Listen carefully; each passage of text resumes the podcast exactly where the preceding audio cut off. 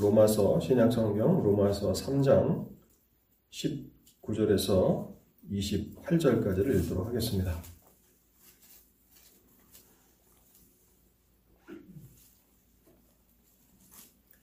신약성경 로마서 3장 19절에서 28절까지입니다.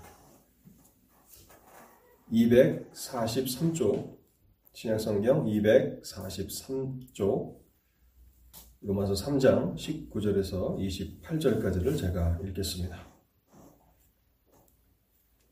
우리가 알거니와 무릇 율법이 말하는 바는 율법 아래에 있는 자들에게 말하는 것이니 이는 모든 입을 막고 온 세상으로 하나님의 심판 아래에 있게 하려 함이라. 그러므로 율법의 행위로 그의 앞에 의롭다 하심을 얻을 육체가 없나니 율법으로는 죄를 깨달음이니라. 이제는 율법 외에 하나님의 한 의가 나타났으니 율법과 선지자들에게 증거를 받은 것이라. 곧 예수 그리스도를 믿음으로 말미암아 모든 믿는 자에게 미치는 하나님의 의인이 차별이 없느니라.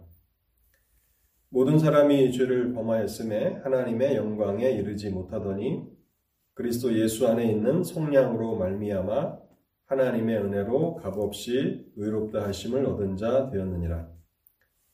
이 예수를 하나님이 그의 피로써 믿음으로 말미암는 화목 제물로 세우셨으니 이는 하나님께서 길이 참으시는 중에 전에 지은 죄를 간과하심으로 자기의 의로우심을 나타내려 하심이니 곧 이때에 자기의 의로우심을 나타내사 자기도 의로우시며 또한 예수 믿는 자를 의롭다 하려 하심이라. 그런즉 자랑할 때가 어디냐 있을 수가 없느니라. 무슨 법으로냐 행위로냐 아니라 오직 믿음의 법으로니라. 그러므로 사람이 의롭다 하심을 얻는 것은 율법의 행위에 있지 않고 믿음으로 되는 줄 우리가 인정하노라. 아멘. 하나님의 은혜를 구하며 잠시 먼저 기도하도록 하겠습니다. 자비로우신 하나님 아버지, 오늘도 저희의 영혼의 은혜를 베푸심으로 저희를 하나님을 예배하는 이 예배 처소까지 인도해 주셨음을 감사합니다. 지난 한 주간의 삶도 하나님의 은혜 가운데 저희들이 살아왔고 하나님의 공급하심을 힘입어서 저희들이 생명을 보존하며 살아왔습니다. 참으로 광야와 같은 세상이지만 하나님의 인도하심과 하나님의 보호하심과 하나님의 공급하심이 있었음을 감사합니다.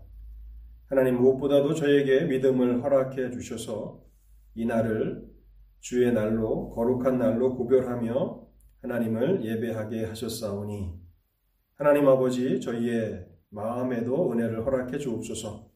우리의 마음의 문을 열어 주시옵소서. 또한 성령께서 말씀과 함께 역사하실 때에 하나님의 말씀을 깨닫게 하옵소서. 또한 깨달은 그 말씀이 우리의 마음을 지속적으로 감동시키게 하시옵고 또한 우리의 굳은 의지를 움직여가는 그래서 하나님의 영광을 위해서 살아가는 우리의 삶이 되도록 오늘도 말씀을 통해서 일하여 주옵소서. 심히 부족한 자가 하나님의 말씀을 증거하기 위해서 단에 섰습니다. 성령께서 사용하시는 도구가 되게 하시고 말씀의 은혜와 말씀의 능력을 허락해 주셔서 하나님의 복음이 강단에서 선포되게 하옵소서. 이 시간을 주께 온전히 의지하올 때에 이 모든 말씀 우리 주 예수 그리스도의 이름으로 기도하옵나이다. 아멘. 영적 침체라고 하는 것은 하나님의 백성들이 하나님께서 그리스도 안에서 예비해 두신 풍성한 은혜와 복락들을 누리지 못한 채 세상을 살아가면서 불평과 또 불만과 원망과 낙심과 절망에 빠져 살아가는 삶을 말합니다. 우리가 광야의 이스라엘 백성들을 볼 때요. 하나님께서는 얼마나 은혜로우신 하나님이셨습니까? 애굽의 종로로 타는 이스라엘 백성들을 불쌍히 여기셔서 젖과 꿀이 흐르는 가나안 땅을 예비해 주셨습니다. 그런데 우리가 민수기를 읽어 나가고 이제 성경 읽기표를 따라서 신명기를 읽어 나가지 않습니까? 근데 출애굽 1세대는 여호수아와 갈렙을 제외한 수많은 이스라엘 백성들이 하나님이 예배, 예비하신 그 복락들을 맛보지도 못하고 광야에서 죽었다는 사실입니다. 영적 침체는 하나님의 백성들 가운데 나타나는 가장 흔한 질병입니다. 하나님은 그리스도 안에서 우리가 마음껏 누리며 또 우리의 것으로 소유할 수 있는 풍성한 은혜들을 준비해 놓으셨습니다. 그런데 우리가 그것을 전혀 맛보지 못하면서 세상에서 불행한 사람인 것처럼 그렇게 살아갈 수 있다는 것입니다. 우리는 지난주에 영적인 침체의 원인이 무엇인지 10편 42편을 통해서 생각해 보았습니다. 그것은 우리가 범죄할 때 일어날 수 있다고 말씀을 드렸습니다. 죄는요, 우리에게 순간적인 쾌락을 제공합니다. 그리고 나서 하나님이 주신 기쁨과 하나님이 주신 평강을 빼앗아갑니다. 그래서 우리가 지속적으로 죄를 범하는 삶을 살아간다면 영적 침체에 빠지기 쉽습니다. 또한 영적인 게으름 가운데 있다면 우리는 영적인 침체에 빠지기 쉽다고 말씀을 드렸습니다. 하나님은 우리가 날마다 은혜의 샘에서 은혜를 길어 마시도록 풍성한 샘을 준비해 놓으셨습니다. 그런데 우리가 게을러서 하나님께서 마련해 놓으신 은혜의 샘, 은혜의 우물에 나아가서 그 은혜를 길어 마시지 않는다면 우리는 갈증을 느끼게 될 것이고 또 불평과 불만에 빠지게 될 것입니다. 여러분 그 은혜의 샘이 뭡니까? 그렇죠. 그것을 우리는 신학적으로 은혜의 방편이라 그렇게 말씀을 했는데 하나님의 말씀과 기도와 성찬은 하나님이 준비하신 은혜의 샘입니다. 여기서 우리는 날마다 은혜를 길어 마셔야 하는 것입니다. 그리고 세 번째 원인은 사탄이라고 했습니다. 사탄은 아무런 영향력도 펼치지 못하는 무능력한 원수가 아니라 강력한 원수입니다. 그리고 그 사탄은 오직 하나의 유일한 목적을 가지고 있는데 하나님의 백성들을 영적인 침체에 빠뜨리는 것입니다. 그래서 감사와 찬송이 아니라 원망과 불평의 삶을 살아가도록 만드는 존재가 사탄이고 사탄의 역사는 우리 시대뿐만 아니라 모든 시대 가운데 계속해서 성공을 거두고 있습니다. 그리고 영적인 침체에서 벗어날 수 있는 그 두 가지 비결을 지난주에 말씀을 드렸는데요. 첫 번째는 사슴이 시냇물을 찾기에 갈급함 같이 우리가 간절함으로 절박함으로 하나님만을 찾아야 한다고 말씀을 드렸습니다. 영적인 침체의 자리는 미끄러운 곳입니다. 매우 위험한 곳입니다. 그래서 우리가 더 깊은 절망으로 떨어지지 않기 위해서 하나님을 간절함으로 찾아야 합니다. 두 번째는요. 시편 42편의 시인이 우리에게 모범을 보여준 것처럼 우리는 우리 자신에게 설교해야 됩니다. 내 영혼아, 내가 어찌하여 낭망하며 어찌하여 불안해하는가? 너는 하나님을 바라라. 날마다 우리가 우리 자신을 향해서 하나님의 말씀을 설교해야 되는 것입니다. 하나님을 붙들라, 하나님의 선하심을 붙들라, 우리의 인생이 하나님의 손 안에 있음을 붙들라고 우리가 우리 자신에게 말해 주어야 하는 것입니다. 오늘도 계속해서 이 영적인 침체에 대해서 여러분들과 함께 살펴보려고 하는데요. 영적 침체의 가장 보편적인 증상은 불평입니다. 원망입니다. 그래서 우리는 영적 침체에 대해서 면밀하게 살펴봐야 합니다. 하나님의 백성들은 누구든지 영적 침체에 빠질 수 있습니다. 마치 우리가 평생을 살아가면서 감기 몸살 한번 걸리지 않고 살아가는 사람이 없듯이 영적 침체는 하나님의 백성들 누구나가 빠질 수 있는 영적인 질병이라는 것입니다. 그런데 이 영적인 침체에 빠지게 된다면 하나님의 백성으로 살아가는 삶이 불행하다고 느낍니다. 그래서 우리의 입술에는 감사와 찬송이 사라집니다. 그 대신 불평과 불만이 가득하게 될 것입니다. 배 목사님이 이제 우리 교회에 와서 사역한 지가 이제 한 달이 지나가죠. 근데 같이 혼자 이제 교회에 있다가 배 목사님이 수요일도 오고 토요일도 와서 이제 같이 예배를 준비합니다. 가만히 이제 예배 교회에 앉아 있다 보니까 배 목사님은 혼자 찬송하는 걸 참 좋아해요. 그래가지고 잔잔한 찬송 소리가 뭐 설교 준비할 때든지 뭐 하들 때든지 간에 계속 찬송을 하더라고요. 그래서 야 젊은 목사님의 그 마음에 그 찬송의 마음이 가득하구나 하는 것을 제가 지금 계속 경험하고 있습니다. 여러분들도 그러신지 모르겠습니다. 혼자 집에 있을 때 여러분 찬송하며 지내십니까? 감사와 기쁨으로 지내십니까? 근데 우리가 영적 침체에 빠지게 되면 감사는 사라지고 찬송은 사라집니다. 그 대신 불평과 원망이 가득하게 되는데요. 고린도전서 10장 10절에 이런 말씀이 있습니다. 그들 가운데 어떤 사람들이 원망하다가 멸망시키는 자에게 멸망하였나니 너희는 그들과 같이 원망하지 말라. 하나님의 뜻은 우리가 원망하며 불평하며 사는 것이 아닙니다. 항상 기뻐하는 것이고 또 범사에 감사하는 삶을 살아가는 것이 하나님의 뜻이라고 말씀하셨습니다. 그래서 우리는 그 하나님의 뜻대로 살아갈 수가 없고 무엇보다도 우리는 하나님께서 주신 사명이 있습니다. 그 사명이 무엇입니까? 세상을 향하여서 복음을 전하는 것입니다. 영적 침체에 빠진 사람들은 더 이상 세상을 향하여 담대하게 복음을 증거할 수 없습니다. 내 마음에 기쁨이 없고 내 마음에 감사함이 없는데 어떻게 복음을 자랑하고 복음을 전하는 삶을 살아갈 수 있습니까? 그래서 우리는 이 영적 침체를 심각하게 봐야 하는 것입니다. 그래서 지난주에도 두 가지를 말씀을 드렸는데 침체에서 벗어날 수 있는 두 가지 방법. 오늘은 그 나머지 한 가지 방법을 더 말씀을 드리려고 하는데요. 이 침체에 빠진 사람들에게 가장 중요한 것은 기독교 신앙의 가장 중요하고 기본적인 원리들을 재정립하는 것입니다. 기독교 신앙의 기초를 다시 쌓는 것입니다.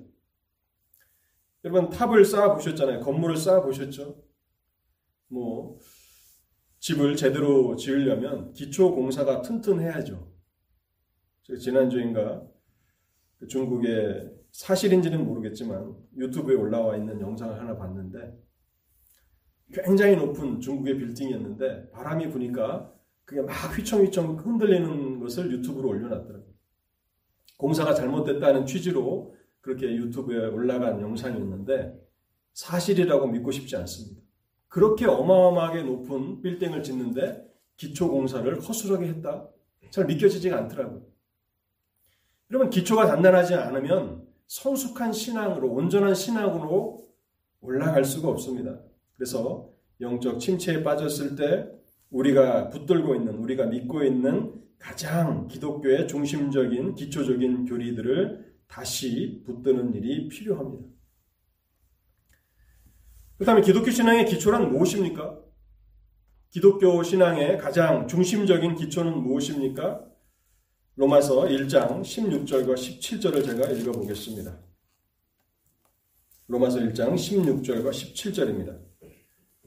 내가 복음을 부끄러워하지 아니하노니 이 복음은 모든 믿는 자에게 구원을 주시는 하나님의 능력이 됨이라.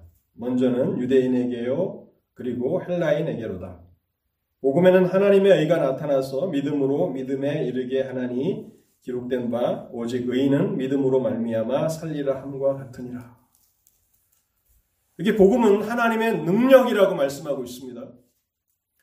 하나님의 능력입니다. 복음은 하나님의 능력입니다. 그리고 우리가 17절에서 붙잡아야 하는 중요한 키워드가 있는데요. 그것은 하나님의 의입니다. righteousness of God. 하나님의 의. 복음은 하나님의 능력이고 또한 복음에는 하나님의 의가 나타났다는 것입니다. 로마서 1장을 읽을, 읽을 때마다 바울은 얼마나 복음을 사랑하고 있는지를 우리가 로마서 1장을 통해서 깨달을 수 있습니다. 그는 로마에 한 번도 만나본 적이 없는 로마 교회의 성도들에게 이 서신을 쓰면서 복음을 소개합니다. 그러면서 자신이 얼마나 이 복음을 사랑하고 있는지 그리고 이 복음을 다시 로마에 있는 그리스도인들에게 전하는 것을 얼마나 자랑스럽게 생각하고 있는지를 이 로마서 1장에서 잘 나타내 주고 있습니다. 어느 측면에서 보면 바울은 복음을 소개하면서 스스로 크게 감동을 받은 듯한 그런 인상을 우리는 갖게 됩니다. 그럼 복음이 하나님의 능력이다라고 하는 이 말씀은 어떤 의미일까요? 우리가 교회에서 그 five sola라고 하는 것을 가끔 이렇게 목사님들이 말씀하실 때가 있죠. 기독교 신앙에 중요한 오직, 오직이 들어가는 다섯 개가 있다. 오직, 은혜, 오직, 믿음, 오직 예수 그리스도, 오직 성경, 오직 하나님의 영광. 그래서 five sola라고 합니다. 오직. 여기 하나님의 능력이다라고 하는 것을 굳이 five sola로 표현한다면 오직 은혜라고 하는 것입니다. 오직 은혜. 왜 이게 은혜인가? 하나님께서 무한하신 은혜를 우리 가운데 베푸셔서 하나님의 능력이 우리 가운데 역사하셨기 때문에 이것은 은혜인 것입니다. 하나님의 은혜는 우리를 부자로 만들어주거나 세상에서 성공하게 만들어주거나 또 무병장수하게 만들어주는 그것이 하나님의 은혜의 본질이 아니라 하나님의 은혜의 본질은 우리로 하여금 복음을 믿게 하시는 것입니다. 복음이 무엇인가를 알고 복음을 붙들게 하시는 것. 그래서 하나님의 능력이 우리 가운데 역사하시면 우리는 하나님을 믿는 하나님의 백성들이 되는 것입니다. 근데 복음이 하나님의 능력이라고 이렇게 선포할 때에 바울은 지금 수많은 이방인들을 생각하고 있는 것입니다. 로마는 이방 세계잖아요. 그죠? 그 당시 로마 세계의 중심이니까 얼마나 이방의 문화가 타락한 그 세속적인 문화가 그 가득하겠습니까? 그런데 복음은 하나님의 능력이라고 선포하면서 아무리 흉악한 죄인일지라도 그들이 죄를 회개하고 그리스도를 믿는다면 하나님은 그들을 그들의 죄 가운데서 건지신다라고 하는 것입니다. 복음이 건지지 못하는 죄인은 없다는 것을 바울은 이곳에서 말씀하고 있는 것입니다. 여러분 미국에 우리가 살아가면서 누리는 혜택 중 하나가 있다면 그것은 의료 혜택일 것입니다. 물론 의료, 의료비가 턱없이 한국에 비해서 비싸긴 하지만 그러나 질 좋은 서비스를 받을 수 있다는 것은 미국인들이 누리는 특권일 것입니다. 또 백신을 개발하는 데 있어서도 보면 또 타의 추종을 불허할 만큼 그런 훌륭한 제약사들이 있는 것들을 볼 때에 정말 미국의 의료 기술은 세계 최정상이라고 우리가 생각할 수 있을 것입니다. 여러분, 훌륭한 의사들도 고치지 못하는 환자가 있습니다. 내 환자인데 의사가 살리지 못하는 환자들이 있습니다. 그런데 하나님은 전능하신 하나님이십니다. 누구든지 그 사람의 과거가 어떠하든지 그가 죄를 회개하고 하나님의 자비를 구하며 예수 그리스도를 믿으면 하나님은 그 사람을 구원하십니다. 왜냐하면 복음은 하나님의 능력이 되기 때문에 그런 것입니다. 어떤 분들은 이 복음을 좀 오해해서 내가 예수 그리스도를 믿어서 구원을 받았으니까 나의 믿음이 나를 구원한 것이 아닌가라고 생각하시는 분들이 혹 계실지 모르겠습니다. 네, 여러분, 믿음은 하나님께서 우리를 구원하시는 일에 있어서 사용하시는 수단이지 믿음이 우리를 구원하는 것이 아닙니다.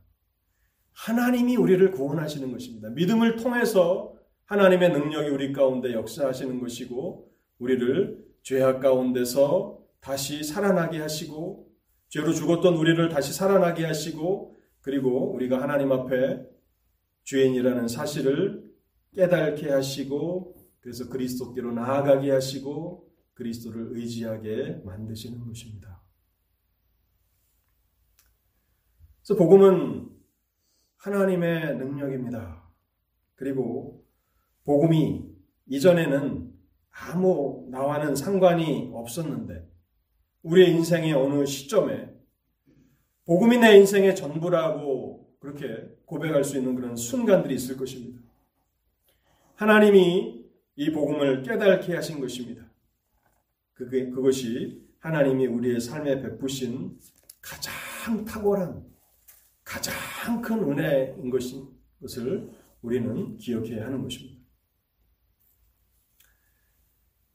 사실 이 제가 오늘 설교 제목을 복음의 기초라고 그 설교를 이렇게 제목을 잡아봤는데 기초를 설명하려고 하다 보니까 설교가 한없이 길어질 것 같아요. 그래서 어느 부분은 기초라고 얘기하고 설교하면서 이건 기초가 아닌데라고 생각하실 수 있겠는데 여러분 그제 이 설교자의 입장을 충분히 좀 이해하시면 좋겠습니다. 그래서 우리가 복음의 기초로 붙잡아야 하는 첫 번째는요. 복음은 하나님의 능력이라는 것입니다. 하나님께서 무한하신 은혜 가운데 우리에게 복음의 능력으로 역사해 주셨고 그래서 우리를 회개케 하시고 우리로 하여금 그리스도를 믿게 하시는 것입니다. 오늘 우리가 교동문 그 호세아서를 읽었는데요. 여러분 회개한다라고 하는 것은 하나님의 은혜가 없이는 불가능한 것인 것을 여러분 아십니까? 시편 80편 구역성경 시편 80편을 제가 몇 절 읽어 보겠습니다. 성경이 회개하라 천국이 가까이 왔느니라라고 그렇게 복음을 선포하고 있는데 사실 회개는 죄인이 죄인의 능력으로 할 수 있는 것이 아닙니다. 하나님의 전능하신 능력이 우리 가운데 역사하게 되면 우리는 비로소 우리의 죄를 회개할 수 있습니다. 시편 80편 3절에 보시면요. 하나님이여 우리를 돌이키시고 주의 얼굴을 비추사 우리가 구원을 얻게 하소서. 하나님이 우리를 돌이키시고 하나님이 우리를 돌이키게 해 주셔야 되는 것입니다. 하나님이 우리를 회개할 수 있도록 만들어 주셔야 우리가 회개할 수 있는 것입니다. 또 7절에도 보면요. 만군의 하나님이여 우리를 회복하여 주시고 사실은 영어 성경에 보면 같은 표현입니다. 또 개혁 성경 예전에 이 개혁 개정 말고 개혁 성경에 보면 우리를 돌이키시고라고 했는데 개혁 개정은 우리를 회복하여 주시고라고 했는데 같은 표현입니다. 우리를 돌이켜 주시도록 간구하고 있고요. 또 19절에도 보면 만군의 하나님 여호와여 우리를 돌이켜 주시고 에베소서에 보면 모든 사람은 허물과 죄로 죽었다고 했습니다. 죽은 사람이 어떻게 하나님의 말씀을 듣고 회개합니까? 불가능한 것입니다. 하나님의 전능하신 능력이 우리 가운데 역사하실 때에 비로소 우리가 하나님에 대해서 눈을 뜨고 우리 자신에 대해서 눈을 뜨고 죄가 무엇인지를 깨닫고 하나님 앞에 회개할 수 있는 것이고 또한 진정한 회개는 무엇입니까? 우리가 예수 그리스도가 필요한 죄인이라고 하는 사실을 깨닫는 것입니다. 그런데 복음은 이 엄청난 일을 하는 하나님의 능력이 된다는 것입니다. 수많은 사람들이 여전히 오늘날에도 복음이 선포됨에도 불구하고 복음을 믿지 않고 살아갑니다. 여러분, 그 이유가 어디 있다고 생각하십니까? 바울이 자랑하고 또 바울이 사랑하는 이 복음. 바울이 가는 곳마다 복음을 전해지만은 하나님의 전능하신 능력이 나타나서 복음이 전해지지만은 그러나 그들 가운데 어떤 사람들은 복음을 믿지 않습니다. 그 이유는 무엇인가 하면 죄가 무엇인지 그들이 알지 못하기 때문에 그러한 것입니다. 죄에 대한 무지.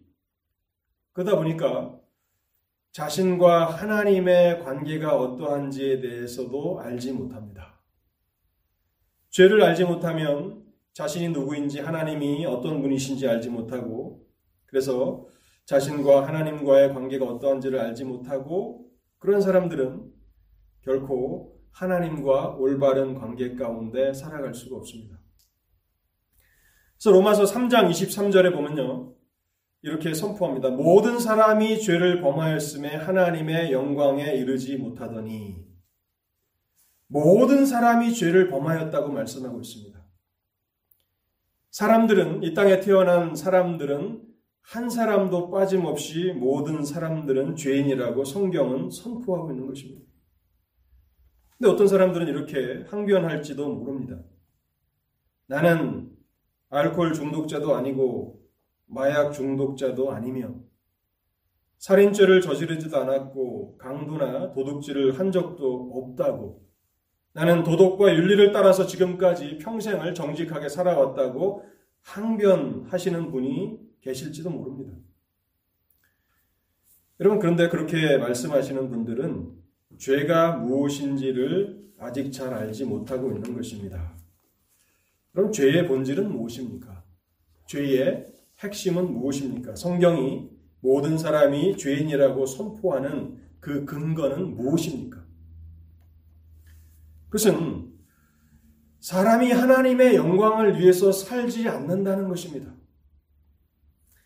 그래서 5 솔라를 제가 아까 말씀을 드렸는데요. 맨 마지막이 오직 하나님께 영광을 돌린다는 것입니다. 사람들이 하나님의 영광을 위해서 살지 않는다는 것입니다. 다시 로마서 1장으로 돌아가 보겠습니다. 로마서 1장 21절을 제가 읽어 보겠습니다. 하나님을 알되 하나님을 영화롭게도 아니하며 감사하지도 아니하고 오히려 그 생각이 허망해지며 미련한 마음이 어두워졌나니 하나님을 알지, 알되 하나님을 영화롭게도 아니하며 감사하지도 아니한다. 그 어느 여성도분이 그 유튜브로 그 동영상 하나를 보내주신 것을 제 아내가 이제 저한테도 보라고 이렇게 유튜브를 보내준 유튜브에 보니까 정확한 기억은 잘 모르겠습니다만 뭐 영국인가 어떤 유럽의 어떤 할아버지가 어, 할머니가 코로나에 걸려갖고 뭐 병원에 갔는데 그 산소 호흡기를 그 뭐 며칠인가 이렇게 써야 됐는데 그 돈이 어마어마하게 나와서 이제 할아버지가 울고 있는 그 동영상이었습니다. 처음에는 병원비가 너무 많이 나와서 그 할아버지가 울고 있, 구나라고 생각했더니 그 유튜브 동영상을 다 보니까 내 80 생, 생전에 한 번도 하나님 앞에 돈을 내고 산소를 쓴 적이 없는데 하나님의 은혜가 이렇게 크다는 것을 깨달았기 때문에 내가 울고 있는 것이다. 하는 그 잔잔한 감동을 주는 그 동영상을 아마 많이 보셨을 겁니다. 특별 치료가 필요해서 며칠 동안 산소통을 달고 살았는데 어마어마한 금액이 나온 거예요. 근데 여태까지 우리가 살아가면서 하나님 앞에 뭐 산소 또 물 마음껏 이 자연 환경을 누린 것에 대해서 한 푼도 낸 적이 있습니까? 하나님의 은혜는 어마어마한 것입니다. 그런데 로마서 1장이 사람들을 향하여서 선포하는 것은 무엇입니까? 사람들이 하나님을 알되 하나님 앞에 영광을 돌리지도 않고 하나님 앞에 감사하지도 않는다는 것입니다. 이사야 43장 21절에는 이렇게 말씀합니다. 이 백성은 내가 나를 위하여 지었나니 나의 찬송을 부르게 하려 함이니라. 하나님은 창조주이시고 인간을 지으셨는데 하나님 자신을 위해서 하나님의 영광을 위해서 지으셨다고 선포하고 있습니다. 우리는 하나님의 영광을 위해서 살아가고 있습니까? 아무리 도덕적으로 윤리적으로 바르고 내가 사회에 지탄받을 만한 짓을 한 적도 없어도 하나님이 나의 주인이시고 나의 창조주시라면 하나님이 우리를 창조하신 목적대로 살지 못하고 있는 것입니다. 그것이 죄의 본질이고 핵심입니다. 누가복음 18장에 보면요. 바리새인과 세리 두 사람이 성전에 기도하러 올라갑니다. 한 사람은 사회에서 칭찬과 존경을 받는 종교 지도자 바리새인이었고 다른 한 사람은 사회에서 멸시와 천대를 받는 세리였습니다. 바리새인이 먼저 기도합니다. 하나님 앞에 기도하면서 나는 저 세리와 같지 않음을 감사합니다라고 기도합니다. 자신은 세리와 같은 죄인이 아니라고 하나님 앞에 말씀을 드리고 있는 것이고요. 또 11조와 금식을 하는 것을 자랑합니다. 나는 저 죄인과 같지 아니하고 또 나는 회개할 특별한 죄도 있지 않습니다라고 그렇게 주장하면서 감사함으로 기도를 마칩니다. 반면에 세리는 어떠합니까? 하늘을 쳐다보지도 못하고 자신의 가슴을 치면서 회개하며 하나님께 자신을 불쌍히 여겨 주시기를 간구합니다. 둘 다 하나님의 측면에서 보면 하나님의 기준에 미치지 못하는 죄인들입니다. 도토리 키재기겠죠. 둘 다 하나님의 영광을 위해서 살지 못하는 죄인들입니다. 근데 한 사람은 하나님 앞에 교만한 모습으로 나아가고 다른 하나는 자신이 죄인인 것을 깨닫고 자비를 구합니다. 예수님께서 누가복음 18장 14절에서 이렇게 말씀합니다. 내가 너희에게 이르노니 저 바리새인이 아니고 이 사람 세리가 의롭다 하심을 받고 그의 집으로 내려갔느니라. 우리가 우리의 기준으로 인간의 기준으로 우리 자신을 평가해서는 안 됩니다. 하나님의 기준으로 우리를 평가해야 합니다.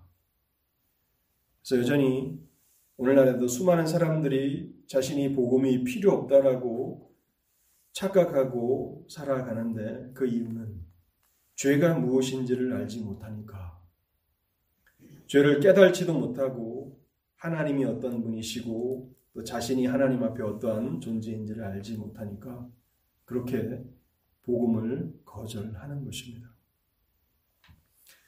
그런데 바울이 로마서 1장에서 말한 것처럼 복음은 하나님의 능력입니다. 이 복음이 하나님의 능력 가운데 선포될 때에 나타나는 그 증상은 비로소 죄가 무엇인지를 깨닫게 되고 그리고 자신이 그리스도가 필요한 죄인이라는 것을 알고 그리스도께로 나아간다는 것입니다.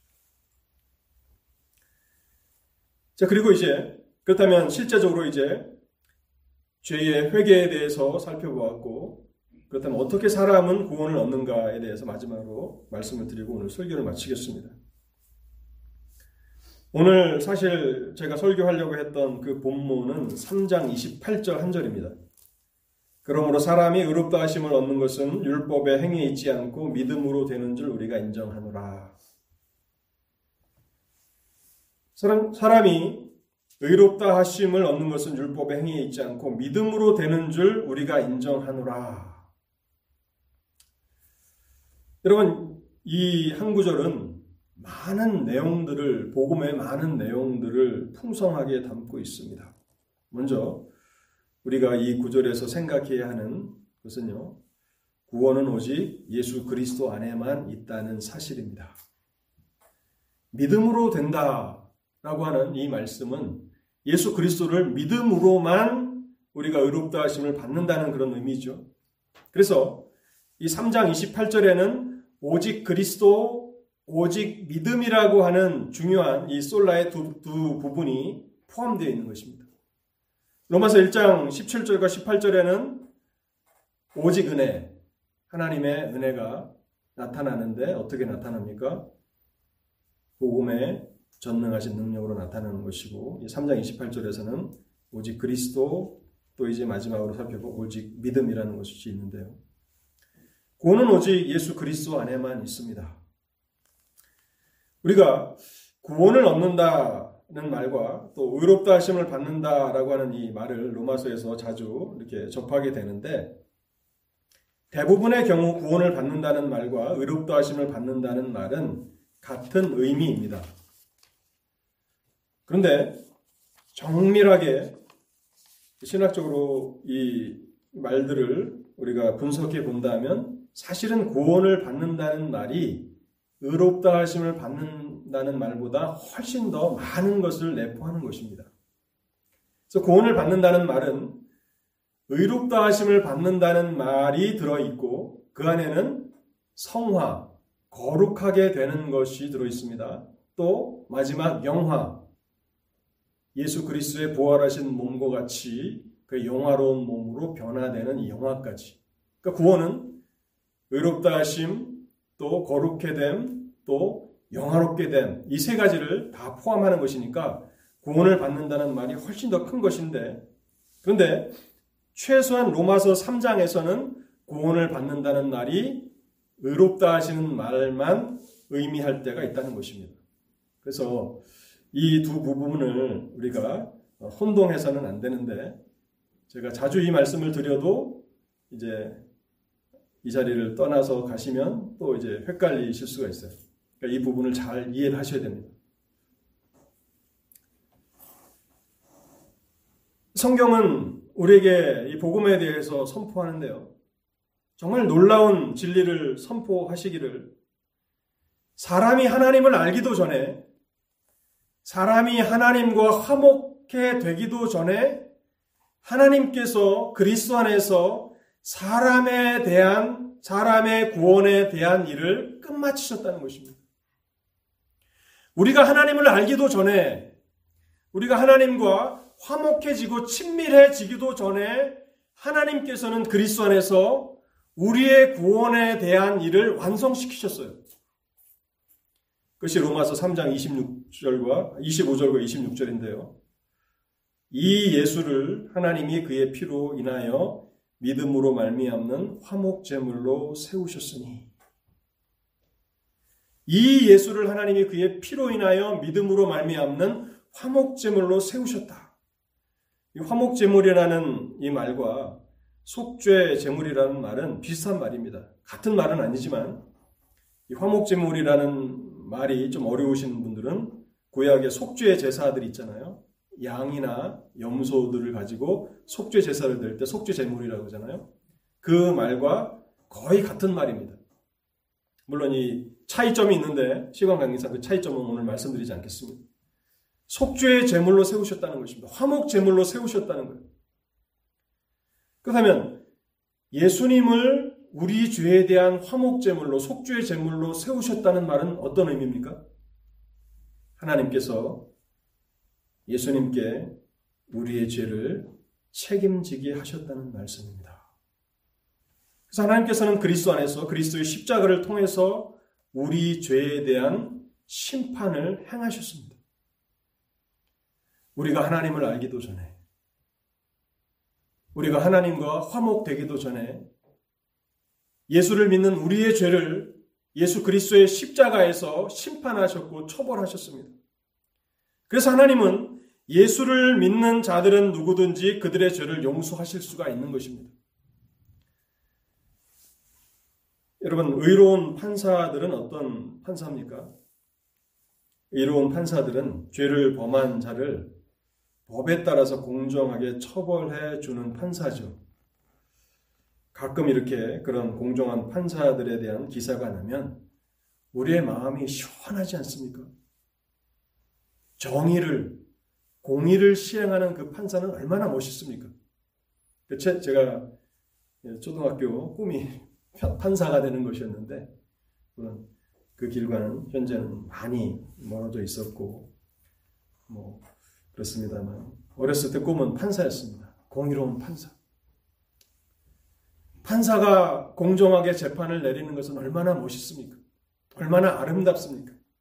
근데 하나님은 모든 인류를 심판하시는 온 세상의 심판주이십니다.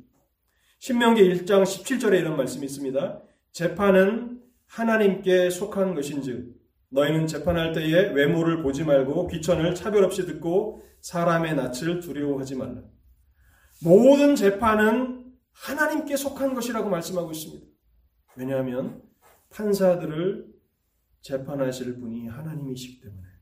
그래서 너희는 외모로 판단하지 말고 차별 없이 사람들을 두려움 없이 그렇게 재판하라고 신명기를 통해서 말씀하십니다. 온 세상의 심판주이신 하나님께서는 의로우시고 거룩하십니다. 그래서 사람들을 용서해 주시기 이전에 사람의 죄를 심판하시고 처벌하셔야 되는데 그래서 하나님께서는 하나님의 아들 예수 그리스도를 이 땅에 보내셨고 화목 제물로 삼으셨다고 말씀하고 있는 것입니다. 여러분 우리가 그리스도의 십자가를 이렇게 어, 목걸이로 여성도님들은 많이 차고 다니시기도 하고 뭐 우리 교회는 십자가가 없지만 또 십자가를 걸어놓은 교회들이 있습니다. 그리스도 십자가를 보면 여러분들 어떤 것을 가장 먼저 떠올리십니까? 아마 90%는 사랑이라고 하실 겁니다. 그죠? 십자가는 사랑이야. 맞는 말입니다. 근데 사랑만 전할까요?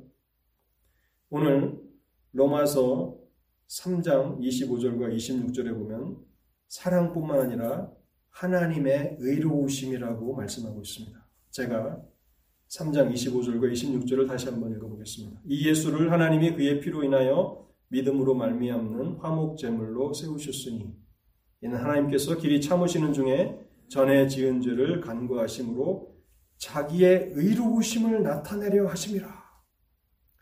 하나님이 의로우신 분이시다. 하나님이 공의로우신 분이시다라고 하는 이 사실을 무엇을 통해서 나타내셨습니까? 십자가를 통해서 나타내신 것입니다. 하나님의 죄의 용서함은 그저 죄를 못 본 척 넘어가시는 것이 아니라 예수를 믿는 우리의 죄를 심판하시고 처벌하시되 예수 그리스도의 십자가 안에서 심판하신 것입니다. 이미 예수를 믿는 우리의 죄는 그리스도의 십자가의 죽으심에서 심판을 받은 것입니다. 그래서 우리를 예수를 믿는 우리를 용서하시는 하나님의 그 용서는 공의로운 용서가 되는 것입니다. 제가 좋아하는 성경 구절 중 하나는 요한일서 1장 9절입니다. 만일 우리가 우리 죄를 자백하면 저는 미쁘시고 의로우사 우리 죄를 사하시며 모든 불의에서 우리를 깨끗하게 하실 것이요. 만일 우리가 우리 죄를 자백하면 저는 미쁘시고 미쁘시다는 것은 신실하시고라는 뜻입니다. 하나님은 신실하시고 의로우사 우리 죄를 사하시며 모든 불의에서 우리를 깨끗하게 하실 것이요. 여러분 여기 의로우사라고 하는 말이 좀 걸림이 되지 않습니까? 우리 죄를 용서하시면 하나님은 신실하시고 사랑이 많으시사 우리를 우리 죄를 사하신다라고 말씀하시면 좋겠는데 요한일서는 미쁘시고 의로우사 왜 의로우십니까? 예수 그리스도의 십자가에서 예수 믿는 자들의 죄를 심판하셨기 때문에 하나님은 우리를 용서하실 수 있는 것이고 예수 믿는 우리를 용서하시는 하나님의 행위는 의로운 행위가 되는 것입니다. 여러분 이제 구원에 대한 모든 것을 다 설명하고 끝마친 것입니까? 하나가 더 나와 있습니다.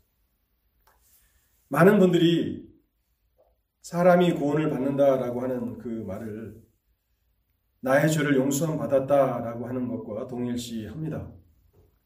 여러분 구원이 우리 죄를 용서함 받는 것에서 끝납니까? 여기 하나가 더 있습니다. 제가 서두에 말씀드린 것처럼 복음에는 무엇이 나타나 있다고요? 복음은 하나님의 능력이고 복음에는 무엇이 나타났다고요? 하나님의 하나님의 의가 나타났다. 왜 바울이 복음에는 하나님의 의가 나타나서라고 하는 말을 쓰고 있습니까? 우리가 만일 우리 죄가 용서함을 받았다는 데서 끝마친다면 우리는 아직 구원을 받은 것은 아닙니다. 구원은 그것보다 더 깊은 것입니다. 하나님의 의, 그리스도의 의가 필요합니다. 하나님께서 이스라엘 백성들에게 주신 것은 율법이었는데요. 율법은 율법의 요구를 순종하는 자들을 의롭다고 선언합니다. 그래서 예수 그리스도께서는 이 땅에 오셔서 율법의 완전한 순종을 하시는 삶을 사셨습니다. 그래서 율법으로 완전하신 의로움을 이루셨습니다. 그런데 우리가 본문으로 삼고 있는 3장 28절에 보면 사람이 의롭다 하심을 받는 것은 율법의 행위에 있지 않고 그래서 율법의 행위에 있지 않다는 것은 누구든지 율법의 요구를 완전하게 순종할 수 있, 다면그 방법으로 의롭다 하심을 받을 수 있습니다. 근데 사실상 이게 가능한가요? 예수 그리스도 외에 어떤 사람이 율법의 완전한 요구를 순종하며 살 수 있습니까? 저는 이미 오래전에 실패했습니다. 여러분들은 어떠십니까? 날마다 율법의 요구를 완벽하게 순종하며 사십니까? 그렇다면 율법으로 의롭다 하심을 받을 수 있습니다. 근데 바울은 이곳에서 이렇게 말합니다. 사람이 의롭다 하심을 얻는 것은 율법의 행위에 있지 않고 믿음으로 되는 줄 우리가 인정하노라. 믿음으로 된다. 여기는 어떤 의미가 있는 것입니까? 오직 믿음이라고 하는 이 부분을 간략하게 살펴보려고 하는데요. 믿음은 무엇입니까? 하나님께서 예수 그리스도의 완전하신 의를 믿음을 통해서 우리에게 나누어 주십니다. 믿음은 하나님의 의를 예수 그리스도의 완전하신 의를 우리의 것으로 받는 수단이 된다는 것입니다. 그래서 예수를 믿는 우리는 예수 그리스도의 의로움을 가지고 있습니다. 제가 몇 달 전에 마태복음 22장 예복을 입지 않은 사람이라는 그 설교를 한 것을 기억하실 겁니다. 왕의 혼인 잔치에 모든 사람이 다 예복을 입고 있는데 한 사람이 예복을 입지 않고 있었고 그래서 왕이 진노하게 되었고 그 사람을 바깥으로 내쫓으라 하는 명령을 하지 않았습니까? 여기 예복이 뭡니까? 바로 예수 그리스도의 완전하신 의로움입니다. 믿음으로 의롭다 하심을 받는다는 것은 내가 예수를 믿기 때문에 의롭다 하심을 받는 것이 아니라 예수 그리스도의 의로움이 믿음을 통해서 나에게 전가되는 것입니다. 나에게 주어지는 것입니다. 영어로는 이게 트랜스포 된다 그러죠. 여러분의 어카운트에 하나님께서 믿음을 통해서 예수 그리스도의 의를 넣어 주신 겁니다. 여러분의 것입니다. 그래서 예수를 믿는 모든 사람들은 예수 그리스도의 의로움을 가지고 있는 것입니다. 그리고 하나님께서는 그 순간 우리 자신의 행위나 우리 자신의 의로움이나 우리 자신의 거룩함이 아니라 우리가 입고 있는 예수 그리스도의 의로움만을 보시고 우리를 의롭다고 선언하시는 것입니다. 그게 의롭다 하심을 받는 것입니다. 로마서 1장 17절입니다. 복음에는 하나님의 의가 나타나서 바울이 왜 복음을 자랑하는가? 왜 복음을 사랑하는가? 복음은 모든 믿는 자를 구원하시는 하나님의 능력이 되기 때문에 그런 것입니다. 또한 복음에는 하나님의 의가 나타납니다. 이게 의가 나타난다는 것은 하나님은 이 복음을 통해서 그리스도의 의, 그것을 뭐 하나님의 의라고 할 수 있을 것입니다. 성자 하나님, 예수 그리스도의 의를 나누어 주신다는 것입니다. 그래서 우리가 기독교 신앙에 있어서 붙들어야 하는 것은 무엇입니까? 내가 몇십 년 동안 교회 봉사를 했는가? 내가 얼마나 착실하게 주의를 성수했는가? 얼마나 많이 교회에 헌금했는가? 그런 부분이 아닙니다. 내가 붙들어야 하는 것은 믿음으로 나에게 주신 그리스도의 의로움입니다. 마지막 우리가 이 땅을 떠나갈 때 붙들어야 되는 것은 그리스도의 의로움입니다. 이 의로움을 붙드는 자들은 하나님의 나라에 넉넉하게 들어갑니다. 여러분들 가운데 여전히 이 복음의 기초들을 생각하지만은 아직 나는 준비가 되지 않았다고 생각하시는 분들이 혹시 계십니까? 그런 분들에게 마지막으로 말씀을 드리겠습니다. 여러분들은 무엇인가 더 준비할 필요가 없습니다. 제가 아까도 말씀을 드렸지만 우리가 하나님을 알기 전 내가 하나님과 화목되기 전 하나님께서는 예수 그리스도 안에서 예수를 믿는 사람의 구원을 완성시키셨습니다. 그것이 로마서 3장 25절과 26절입니다. 이 예수를 우리를 위한 화목제물로 세우셨다는 그 말씀입니다. 하나님은 그 안에서 우리의 모든 구원을 끝마치셨습니다. 우리 죄를 심판하셨고 또한 그리스도의 완전하신 그 의로우심을 완성시키셔서 믿음을 통해서 이제 그 의를 나누어 주십니다. 은혜로 나누어 주시는 것입니다.